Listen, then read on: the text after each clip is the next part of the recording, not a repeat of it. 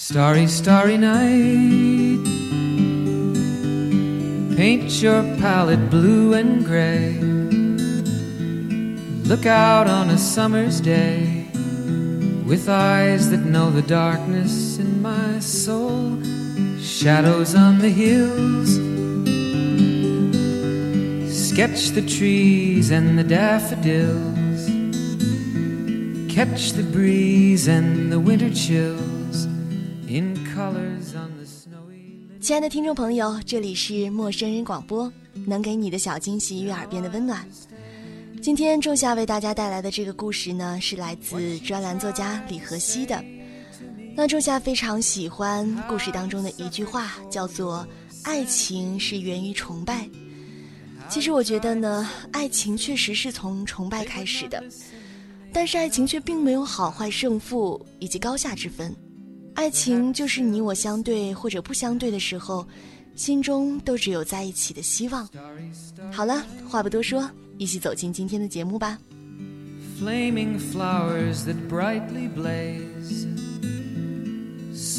简洁第一次去香港，在罗湖口岸排队办理八达通卡，站在他身前的是一个头发蓬乱着、不时打着不耐烦的哈欠的男人。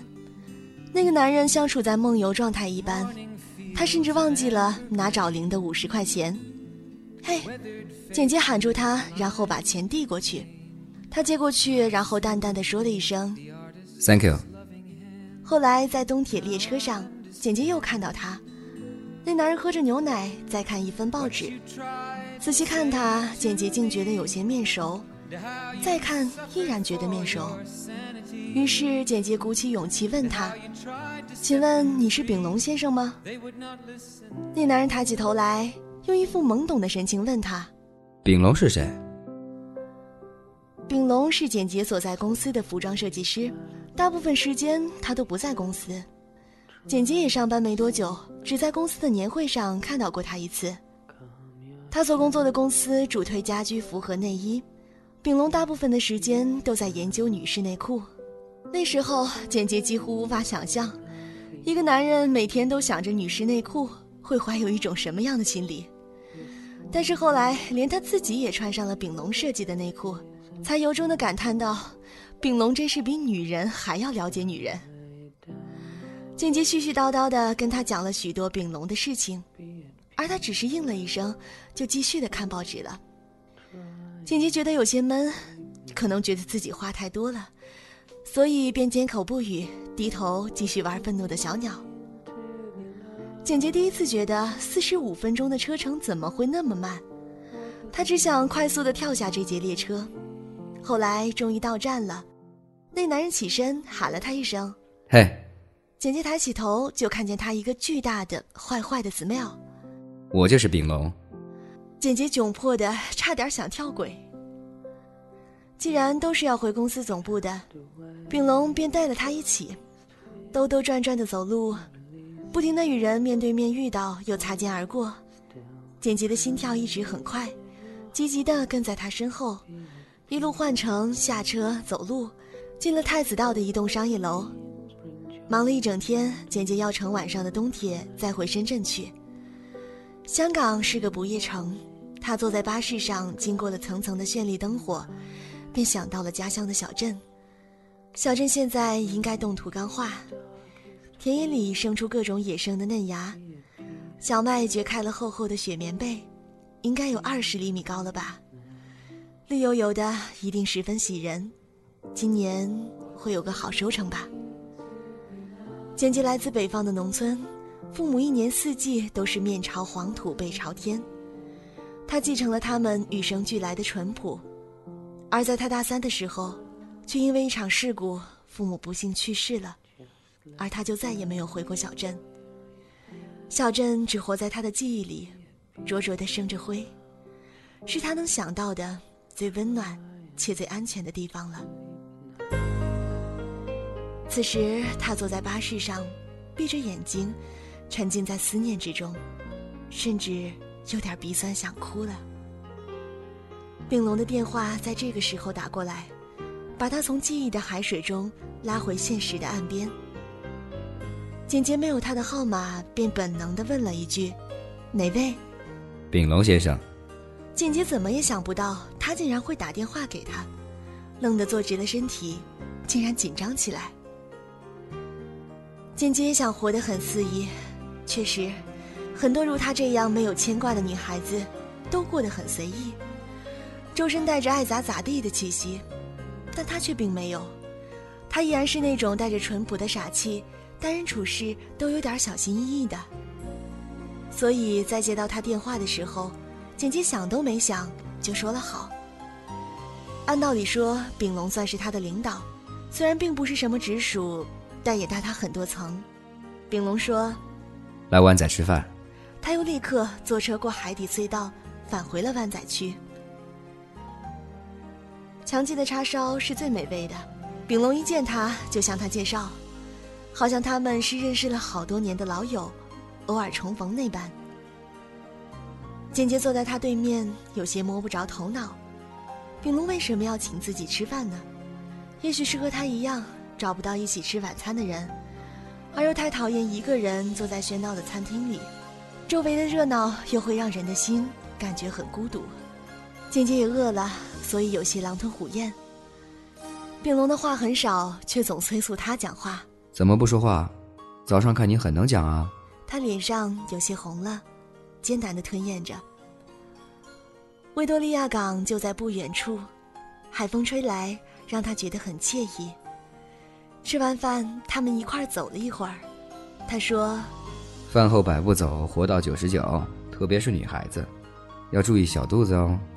不知不觉的，它就变大了。”丙龙走在前面，他跟在后面，徐徐的小步的，很谨慎。很多次，简洁抬头看他。就看到他并不高大的背影，那背影给他带来凌厉的气息。简洁甚至有些害怕他，也许这怕只源于尊敬或者崇拜，因为很多时候，爱情也源于崇拜。坐捷运乘东铁回深圳的路上，简洁用很蹩脚的白话问他：“嗯，你不是香港人？”他说：“我是深圳人。”丙龙大概每周去总部一次，主要是开会；而简洁以后也每周会去一次，主要是送各种文件。纯粹的工作性质也好，上帝的特意安排也好，总之之后他们便有了很多次的相遇。相遇一多，便也算得上是熟悉。简洁说不清自己到底是在哪个瞬间喜欢上他的。丙龙总是一副懒洋洋的、没有睡醒的样子。好几次都要提醒他忘了手机或者包包或者文件什么的。有时简洁偷偷看他，他没发现还好；若刚好对上他的目光，简洁便窘迫的恨不得立即在他眼前消失。在他面前，简洁心跳总是很快，脸也热起来。那个春夜，他们一起从香港回深圳，因为太晚了，各自困乏，竟在车上睡着了。简洁先醒来，就看见他头一搭一搭的往下坠，就像一架断电的遥控飞机，因为失控而下栽。简洁很怕他醒来，就用手托住了他的下巴。丙龙还是醒了，睁开眼睛看着他，不说话，就只是这样看着他。丙龙的眼神依然是懒懒的，但慢慢热起来，好像有一团火在烧。烧的简洁，几乎面目都变了形，左手不知道放哪里，右手不知道放哪里，眼神竟也不知道放哪里。后来下了车，简洁说了再见，就匆匆的要走。丙龙跟在他身后，出站台的台阶上，他拉住了他：“你中意我？”他再次窘迫的想冲下铁道跳下去，奈何他却一直握着他的手。然后，丙龙吻了他。他只那样一拉，他就在他怀里了。他的吻带着烟草气，并不怎样味道好，但是，他却沉沦了。后来，丙龙拽着他上了一辆出租车，他徐徐地说着话，声音还带点困意。他紧张的几乎听不清每一个字眼，可是事后。那些字眼却总在他的脑海里上演，一遍又一遍。丙龙说：“第一次见你是，觉得你太正经，又太纯真，所以不想逗你的。可是时间一长，便有些把持不住。你笑起来特别动人。”他说这话时，他们刚刚结束一场床笫之欢。他靠在床头抽烟，而简洁则在他的臂弯。那话并不中听，他便想过滤掉，可是已然刺耳入心。简洁穿着不知道被多少女人穿过的拖鞋，起身去洗手间，坐在马桶上观察他的领地，一切都乱糟糟的样子。洗衣台上还放着画好的设计草图，洗脸台和镜子都湿漉漉的，有些腻。姐姐帮他收拾好了，用纸巾擦了擦。镜子里的那个他，穿着他的睡袍，头发乱着，眼神迷茫着。带着一种类似天上掉馅儿饼的幸福感，可是天上掉的馅儿饼，大多是馊的，而他的幸福感似乎已经飘走了大半。简洁对着镜子里的自己说：“他要把握住和他的这段爱情，他想要和他有一个结果。”简洁从洗手间里出来，换好自己的衣服，给了他一个甜美的微笑，说了声再见和晚安，然后。就自行离去了。他在回家的出租车上还是哭了，他有点莫名其妙自己的眼泪。他的第一次，和一个男人，他们没有任何恋爱程序而直接走上了床，这让他觉得有些微的耻辱，但也有些兴奋。他喜欢他，之前很朦胧，但现在却很确定。整整一周的时间，丙龙并没有联系他，而他也没有主动发一个短信过去。很多次，手机握在手里被浸湿了汗，可终究还是放下了。他也知道自己是在拿架子，二十多年来受的教育让他只能拿架子。他也做不到嬉皮笑脸的打个电话过去说：“嘿，是我啦，我是谁？嗯，就是上次和你上床的那个啦。”他这辈子也做不到。到了周一，他们又坐同一班车去总部。简洁过关时，竟然发现丙龙就站在前面的不远处等他。丙龙看见他，微微一笑，竟带着些少年才有的羞涩感觉。他说：“感觉和你好久不见。”他也微微一笑，接过他递过来的牛奶。他是想说想念吗？简洁僵硬了一整个星期，一百六十八个小时，一万零八十分钟，六十万零四千八百秒的心，就在他的微微一笑之后，顷刻间融化了，变成了一滩柔软的水，浇灌了他的血液，让他周身都暖和起来了。他也很想他呀，简洁也很想知道丙龙在那一周中的每一秒是怎样度过的，吃了什么，和谁吃的，睡得好吗？和谁睡的？工作顺利吗？又画了多少张图呢？但他却全部压抑了。他只是赞叹他说：“黑白拼接开衫很好看。”在路上，丙龙如常的看报纸，却不再专心了，总是抬起头来偷看他，与他对话。而简洁就淡淡的应着，然后他接到他的邀约：“晚上一起吃饭。”“好啊。”他说。但是那个晚上，他们却并没有吃饭，而是直接回到了丙龙的家，在饥肠辘辘当中吻在一起。简洁认为自己是可以控制的，可是爱情哪由得了控制呢？他明明讨厌这样来者不拒，可是又明明喜欢死了他的手指、他的唇舌和他的气味。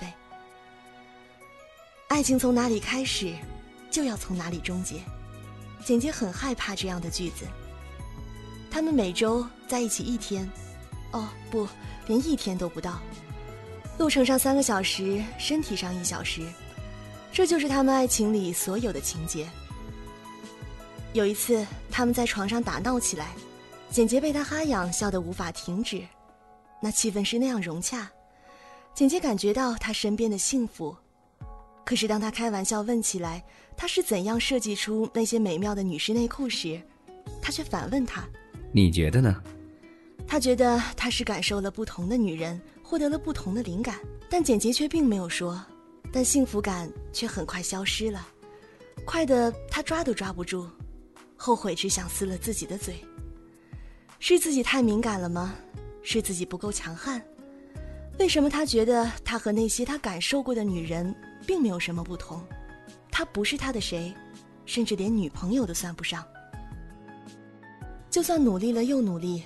但他的恼火却依然抑制不住，眼睛先垂下来，嘴角也垂下来，心情倏啦啦的往下坠。他很快的穿衣走人，而炳龙也如常一样不劝说他留下来，哪怕只有一晚。那天简洁回去之后就病了，心里的脆弱让他的身体不堪一击，他发烧，总是觉得很冷，窝在床角发呆，他很想他。他想，如果这时他能来一个电话或者一条短信，他就原谅他了。原谅他对自己的不认真，也原谅自己在这场关系当中的失败。可是，炳龙是依然没有任何讯息。他在他的生命里只是短暂的，如梦幻一般的存在。梦醒了，是清晰的刺痛感。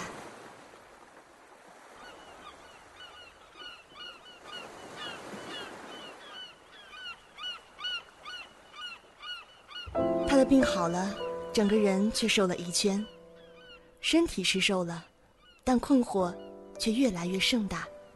他只好像言情小说里教的那样，去了美发店，去把头发剪短。他从来没有经历过让自己如此纠结的情事。他希望那些纠结能像发丝一样剪去。半个小时之后，他就变身成了一个美貌的小男孩。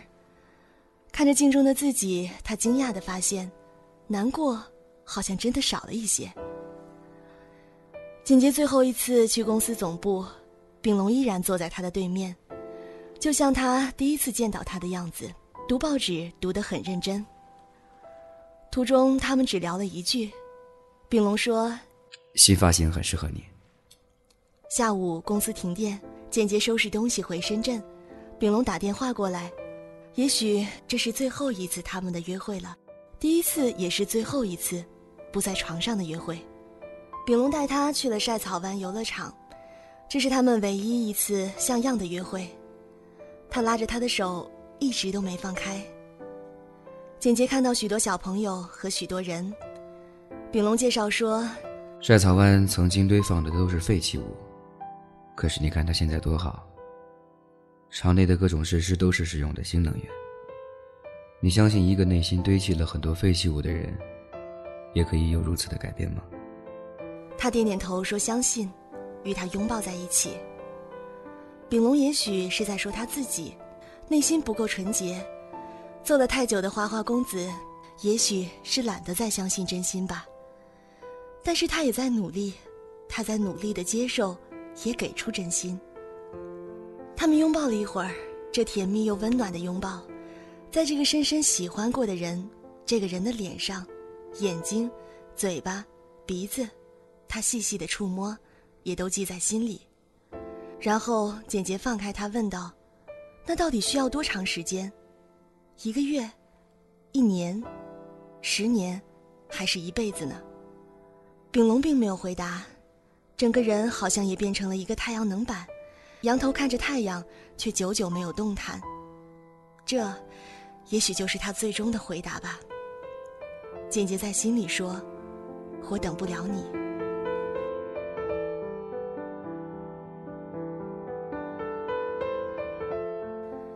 之后，他们确实分开了。简洁独自先回了深圳，当晚就发了辞职信。爱情没有好坏胜负和高下之分。爱情就是你我相对或者不相对时，心中都只有在一起的希望。他在他已经绝望的时候，给他看不到的希望，是那么的多余。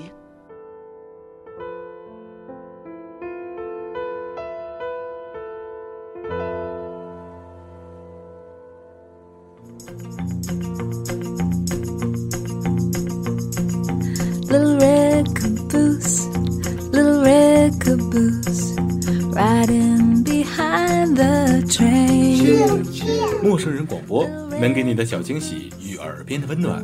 欢迎关注我们的官方微信平台 M M O O F M 或搜索“陌生人”找到我们。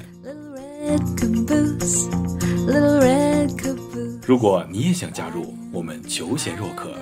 主播、策划、编辑、后期制作、活动志愿者正在招募中。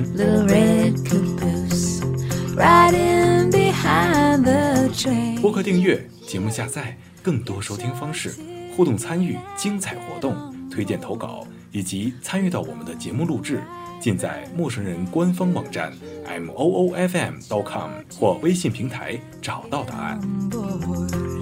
We're gonna ride that train.